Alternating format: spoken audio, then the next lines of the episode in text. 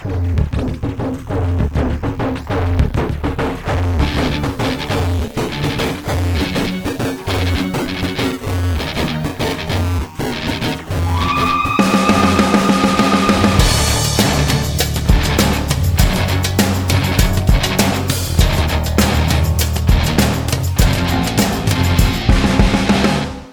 Produit avec le soutien de la MDJS. Bienvenue les amis dans un nouveau podcast Icon. La Dream Team est reconstituée euh, à la demande générale. Nous avons reçu euh, des milliards de, posts, WhatsApp, euh, messages privés, publics. Des gens défilent devant nos locaux. Des gens louent des avions qui traînent derrière eux des banderoles pour réclamer. crédibilité. que de- pour réclamer. Mais il paraît qu'il faut faire des efforts en promo. Donc je fais ce que je peux avec ma culture.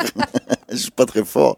Et, et j'accueille euh, Mouna qui a déjà pris la parole évidemment. qui- Oui, je, je sais pas me, je sais pas me retenir. Et Mustafa Kadeli, l'homme que l'on ne présente plus. Bonjour, Comment ça va? Ça va, ça roule, merci. Mustafa Kadeli, euh, que je vais vous décrire physiquement, il a une, euh, une taguilla, il y a qu'on peut dire ça comme ça, bleue, avec des petits motifs blancs, un chèche autour du cou euh, blanc, une veste moderne, ouais. dans cette espèce d'extraordinaire euh, mélange d'authenticité et de modernité Oh qui, qui fait, qui fait ta signature. oh Voilà. mon dieu. Voilà. Le, le tout étant cohérent et soudé par euh, bah, ta moustache, C'est la, c'est la commodité de la saison. Hein. En hiver, en été, il faut bien s'adapter. Puis là, à l'origine, l'habit, c'est c'est quelque chose. C'est le moine. C'est le C'est style. le, c'est style le, Kadeli. c'est le style de la C'est saison. le style hein. Kadeli qui commence dès son nom, puisqu'il a la particularité de disposer d'un Q sans avoir de U. Absolument. Voilà, donc dès le début, euh, le personnage était posé. Vous pouvez imaginer euh, quand vous épilez votre euh, nom et les gens font les gros yeux, pourquoi il n'y a pas de U? Même c'est pas moi qui ai décidé. Hein, c'est bah, l'état civil. Alors pourquoi il n'y a pas de U? Ben, C'est l'état civil, c'est le fonctionnaire de l'état civil qui a décidé pour moi, enfin pour mon père. Quand je voulais passer le CM2, il a été faire le, le halal madania. Donc, euh, bon. C'est le CM2 Ouais, ouais. D'accord. Je suis plus âgé. Bah, bah, c'est oui, facile, oui, oui, avec deux points. Je suis plus âgé. Avec, deux points. je, suis, comment dirais-je, suis plus âgé que le Hal Madania de mes parents. Très bien. Eh ben écoute, tu es bientôt plus âgé que nos podcasts. et tu et est-ce que tu es plus âgé que l'icône dont tu veux nous parler aujourd'hui? Euh, non, il est plus âgé, elle est décédée malheureusement. J'ai un coup de cœur pour, euh, pour une dame, euh, dame. pour une dame qui est née en Mauritanie, hein. Dimi Ment euh, Abba, qui est très connue dans la musique hassani. On a beaucoup d'artistes de la musique hassani au, Sahara. Ça commence à peu près hein, dès qu'on dépasse l'anti-atlas. On a un autre style de musique qui va jusqu'en Mauritanie, jusqu'au Mali, et puis il a des interconnexions. Dimi Ama et Abba, pardon, il est né en 1958, il est décédé en 2011 à Rabat.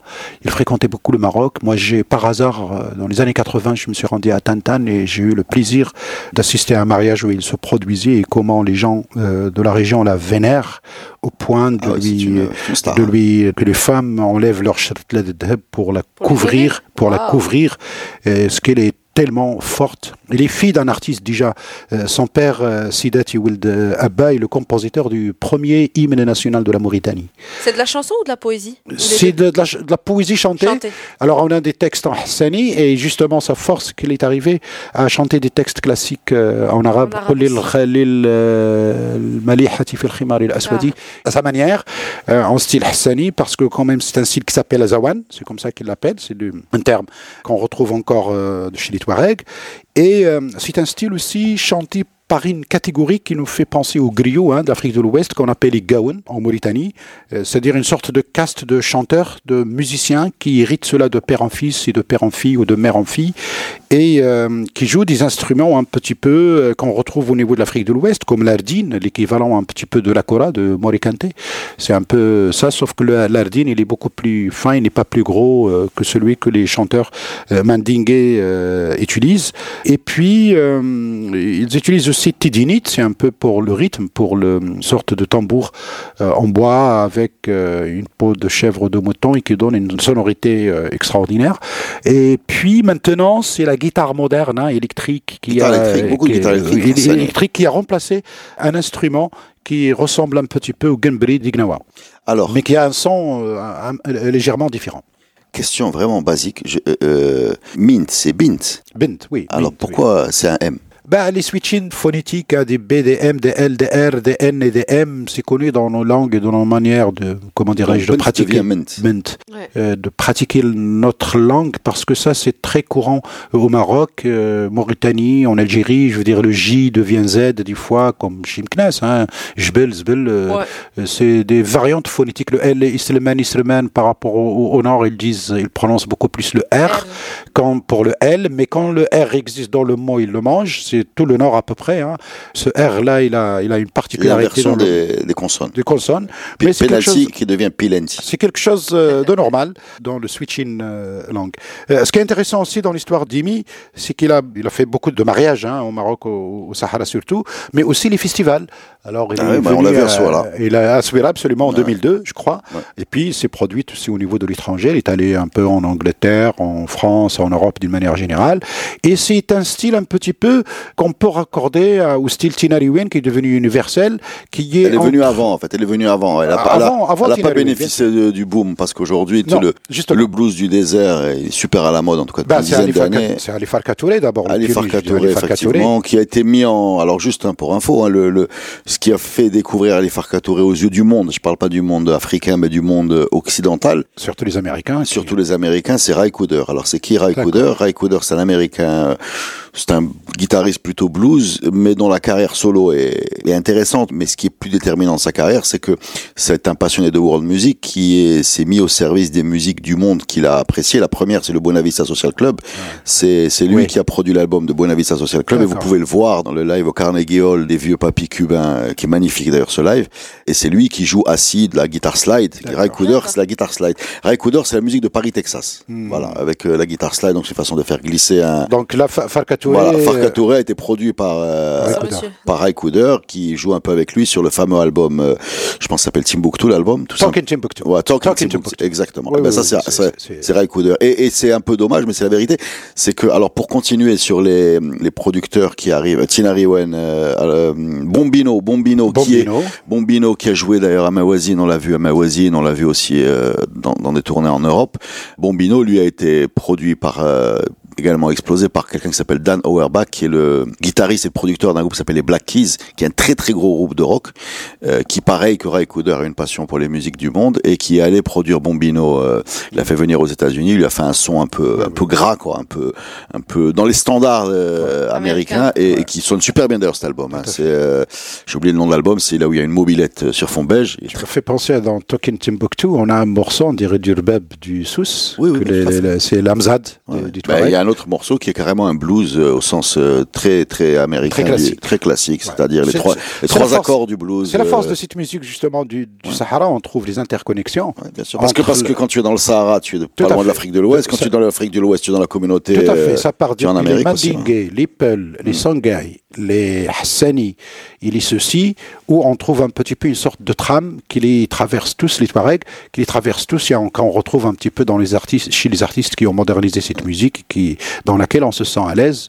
Alors des fois, les gens se Pleine disent, de, mais- de rêves, hein. c'est une musique qui fait, Ah, qui fait justement. planer un petit peu. Il y a, il y a un côté un peu, euh, comment Éthéré. dire, ouais, Ouais. psychédélique. Enfin, c'est- ça fait beaucoup Ouais. appel à, à l'imaginaire. Et, et Dimi, justement, pourquoi je dans cette grande digression, c'est qu'en fait, elle vient avant cette euh, vague Euh, des, producteurs américains. C'est triste, mais ça, ça dépend beaucoup d'eux. On peut, pour terminer sur cette espèce de mariage improbable, parler de Damon Albarn, qui est le guitariste, Gorillaz. chanteur de, de Gorillaz, de Blur avant. Donc vraiment un pur produit de la Britpop, qui lui, pareil, va se prendre de passion pour le Mali et va faire un album qui s'appelle Mali Music, et euh, etc., etc. Mais c'est vraiment dommage. a- et ça vient souvent de euh, points techniques, ça vient Ouais. souvent d'anglo-saxons, beaucoup plus que, Ouais, fort que d'espagnol heureusement. ou de français, qui sont plus proches géographiquement ou culturellement, mais qui s'intéressent pas beaucoup à, à nos musiques. Dans- on a un équivalent de Jimmy, hein, une dame qui est née à la Youn, elle est décédée en 2019, qui s'appelle Hossein Fakhia, qui est une icône euh, de la musique hassani. Il est mort à l'âge de 80 ans. Euh, on en parlera une autre fois, mais je crois que si c'est un style musical très profond et très fort. Euh, très, Ben euh. Il est mort, je crois, en 2019, à 80 ans. Une icône de cette musique euh, du Sahara, de, comment dire, le désert du Sahara. hein, Oh. qui est vraiment très ancré dans ce style euh, entre Farka Touré, euh, ce que nous a donné Bombino et les, tous les autres. Merci beaucoup. Merci à vous.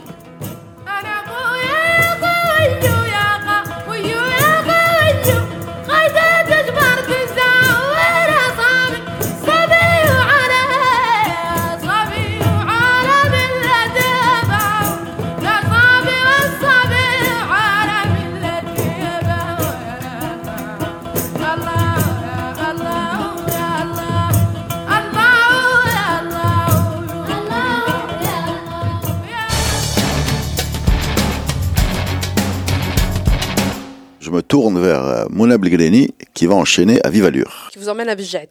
Ah, ben bien sûr. Ah. Déjà, patrie de. Hakim Belabbas, parce que c'est de lui que je parle. Et de Abdelillah Hafredi. Dans un autre registre. Mais, de Hakim Belabbas, qui est, euh, dont je veux parler aujourd'hui parce que c'est une, une icône euh, presque ignorée, j'ai envie de dire. Euh, personne m'a demandé mon avis, mais c'est l'un de mes cinéastes marocains préférés. Je tenais à le dire. Et Hakim Belabbas. C'est un petit peu le principe de podcast. hein. Venir donner son avis que Oui, personne ne nous a demandé. En tout cas, euh, je voulais vraiment euh, parler de lui parce que c'est vrai que c'est peut-être pas le plus bling bling et le plus connu de nos cinéastes, mais c'est peut-être pour moi le plus généreux et le plus euh, ouais généreux, généreux et, et- et vrai. Alors euh, je vais essayer de vous le oui, je vais essayer de vous le présenter au- aussi bien que je peux.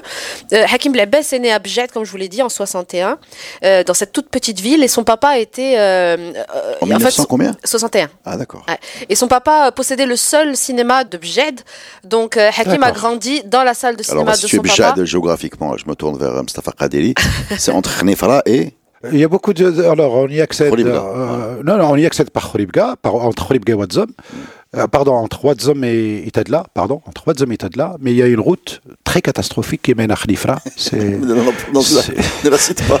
Bah écoute, j'en- j'en- profite, j'en profite quand même parce que, bon, je veux dire, c'est les réseaux routiers qui aident l'économie et la mobilité des gens à faire des, des choses. Mais une très très belle route, très Tu connais. Hakim Belabbès Oui. D'accord. Continue. Et donc Hakim Labès naît à Bjed et passe toute son enfance dans cette petite ville et beaucoup de temps dans le cinéma de son papa où il découvre le cinéma. Donc il voit, euh, comme on fait à l'époque, les films. fut euh, le temps fut où le il y temps avait. Et il, voit, et il regardait voilà, les films indiens, les films américains, le cowboy, bref, la totale. Et euh, je pense que c'est là, bien sûr, que sa passion pour le cinéma naît. Mais c'est pas tout de suite euh, le chemin qu'il prend, puisqu'il va d'abord faire des études euh, à Rabat, de littérature américaine et anglaise. Alors, il le- l'anglais et euh, son petit chemin va le mener par la suite aux États-Unis, à Chicago plus euh, exactement, où il va finir sa formation et il va avoir un master de beaux-arts en cinéma. Donc, c'est là qu'il va vraiment se, Suivre spécialiser euh, dans le cinéma et qu'il va y rester parce qu'au final, il vit toujours entre euh, beaucoup, beaucoup aux États-Unis avec euh, quelques petits passages par ici. Et, euh, et il va trouver sa voie en fait. Et ce qui est particulier chez Blabès, en plus de sa générosité sa et de de beaucoup de, cheveux. aussi, sa coupe de cheveux. Pas Mais oui, il faut le dire. Voilà. pas faux, mais aussi son don pour les documentaires, d'où sa générosité, parce que je pense que le- l'exercice du documentaire est un peu différent de celui de la fiction, dans le sens où on veut toujours rendre soit hommage, soit donner euh, la voix à, à ceux qui n'y ont pas accès. En tout cas, il y a toujours ce petit côté un peu plus euh, généreux que dans, la fic- voilà, Mm. que dans la fiction. Alors il Mais au commence service d'un sujet plus, quoi. En fait, Voilà. Plus d'un sujet que de ta vision. Mais en fait, il y a une vision aussi dans le. Toujours, toujours. Et puis c'est un, enfin. C'est du cinéma aussi, mais je veux dire, il y, a, y ce petit supplément d'altruisme, effectivement, c'est le mot. Alors, il commence dans les années 90 avec des petits bijoux comme euh, Annie dans la chaleur en 96. Euh, toujours prêt, je vous fais pas toute la liste parce qu'il y en a beaucoup. Je vais pas vous lister tous les films, mais je vais m'arrêter à un qui va sortir en 2008, qui est un documentaire toujours, mais, euh, mais long pas un court euh, documentaire qui s'appelle These Hands, Hadi El Ayadi, euh, et qui est un retour de Hakim Blabbas à Bjed, et qui est dans ce côté un petit peu nostalgique. Il retourne voir tous ces métiers dont il prédit et dont il pressent la fin disparaître. Mm. complètement. Et donc dans These Hands, pour moi, c'est un véritable bijou, c'est de la poésie. C'est un film, certes, c'est un documentaire, Donc, c'est certes, c'est une histoire. J'imagine les avec le artisans. nom et le. ouais. Tout en fait, c'est oui, c'est les artisans, c'est les gens qui travaillent euh, de leurs mains, mais c'est aussi le photographe de la ville, C'est le farran, c'est absolument. J'en ai la chair de, de d'une petite fille. Absolument. Et il leur donne vraiment la parole. Et ce, ce film est absolument extraordinaire. Je l'ai vu euh, quand il est sorti, puis revu et revu et revu. En fait, il prend pas une ride, au contraire. Et surtout quand on est un peu nostalgique comme moi, à chaque fois, c'est une bouffée. C'est très mitigé. On est très triste, mais en même temps, c'est très beau. Et puis ça, voilà, ça. Bah, c'est ça, Ça- les films profonds quand à chaque fois on les revoit. Voilà, en- et en fait, il, il en a fait d'autres par la suite de documentaires, dont un autre qui est, euh, je pense qu'il doit être un petit peu obsédé par sa caméra, et je pense qu'il a filmé euh, sa famille euh, pendant euh, des années, des années, plus de 20 ans. Et euh, au décès de son père, euh, sa famille voulait voir en fait quelques-uns des souvenirs, et euh, ça a donné lieu à un autre euh, documentaire qui s'appelle Fragment, qui est un hommage à son père, où il, il se débarrasse complètement en fait de sa casquette de cinéaste, où c'est vraiment le fils qui a encore une fois cette générosité de nous ouvrir un petit peu un- une fenêtre sur, Son sur intimité. son complètement. Et c'est toujours fait en fait avec une finesse et une poésie. Et je vais finir avec un autre film, et je crois que c'est le dernier qu'il a sorti, qui n'est pas un documentaire cette fois-ci, qui a raflé énormément de prix, que j'avais vu au cinéma Rive, je pense, je suis pas sûre, qui s'appelle Pluie de sueur et qui résume la finesse et la générosité de Hakim Abbas, qui raconte en fait l'histoire d'une petite famille dans un village qui essaye de combattre l'avancée du capitalisme et des crédits agricoles et toutes ces choses-là, une famille qui essaie de s'en sortir en restant dans leurs principes. Et ce film est une pure merveille, c'est-à-dire quel que soit l'angle par lequel on, l'aborde, en tout cas moi je lui donne 10 sur 10 à chaque fois, c'est-à-dire esthétiquement merveilleux, euh, l'histoire merveilleuse, les acteurs merveilleux. Et ça me fait toujours un petit pincement au cœur, et c'est pour ça que je me dis que c'est une icône euh, méconnue. Je suis sûre que peu de gens ont vu euh, pluie de sueur alors que. Mais où peut-on le voir déjà? Alors je voulais finir sur ça oui. parce que euh, quand Corona est arrivé, que tout le monde était coincé euh, chez soi, Hakim Labbas a eu la, merveilleuse idée de partager tous ses films sur sa chaîne YouTube. Donc en fait, et ils sont encore euh, accessibles aujourd'hui. Alors pas pluie de sueur malheureusement parce qu'à mon avis, il doit y avoir des histoires de droit avec les, les, producteurs, les choses comme. Mais tout ce qui lui appartient à lui, euh, est disponible. Hakim Blabbas sur YouTube, euh, est disponible. Et, encore une fois, c'est du Hakim Blabbas pur et dur parce que quand on va sur sa chaîne YouTube, il y a ses films qui sont très beaux, très bien léchés, etc. Mais aussi les spectacles de sa fille euh, dans ce, les spectacles de, de fin d'année. C'est vraiment lui dans toute sa splendeur. donc on peut passer d'une vidéo amateur qui tremble pendant que sa fille donne un spectacle de danse hip-hop à la fin de l'école un film absolument euh, merveilleux. voilà, donc je voulais, je voulais rendre aujourd'hui hommage à Bleb. Merci, quand même, je dois ajouter la note pour euh, Hamza, où se trouve Jad, mais c'est l'épicentre des Sharqawa, Zawiya Sharqawiya, voyons. Ah. C'est quand même. C'est là où tu situes l'origine de Hamza. Bah, oui, oui, oui, c'est Jad est une Médina. Moi j'ai cru qu'il était viking. Euh, une, petite, Médina de. On va faire. tu vas, tu vas, il va, il va, vous allez tous déposer. Tribu. Non, vous allez, vous allez tous déposer un cheveu avant de sortir. On va éclaircir ça avec de l'ADN, parce que tes théories m'ont l'air un peu fumeuses.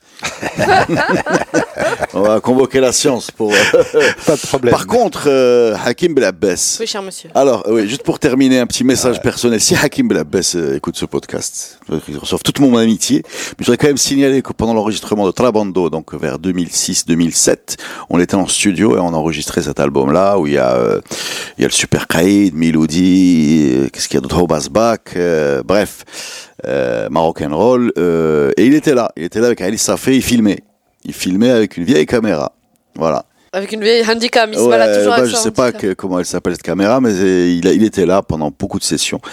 Et tu veux les rush Non, mais non, je sais pas s'il a trouvé. Peut-être qu'il a pas trouvé ce qu'il disait sur la, dans ce sujet la poésie et la finesse dans ce qu'il a filmé. mais, bon, ça existe. On aimerait beaucoup se revoir euh, jeune avec des cheveux. Voilà, tous, tous les bah, membres de Roba. Le message est lancé. Donc euh, merci, merci beaucoup et merci pour euh, ce, ce podcast, les amis.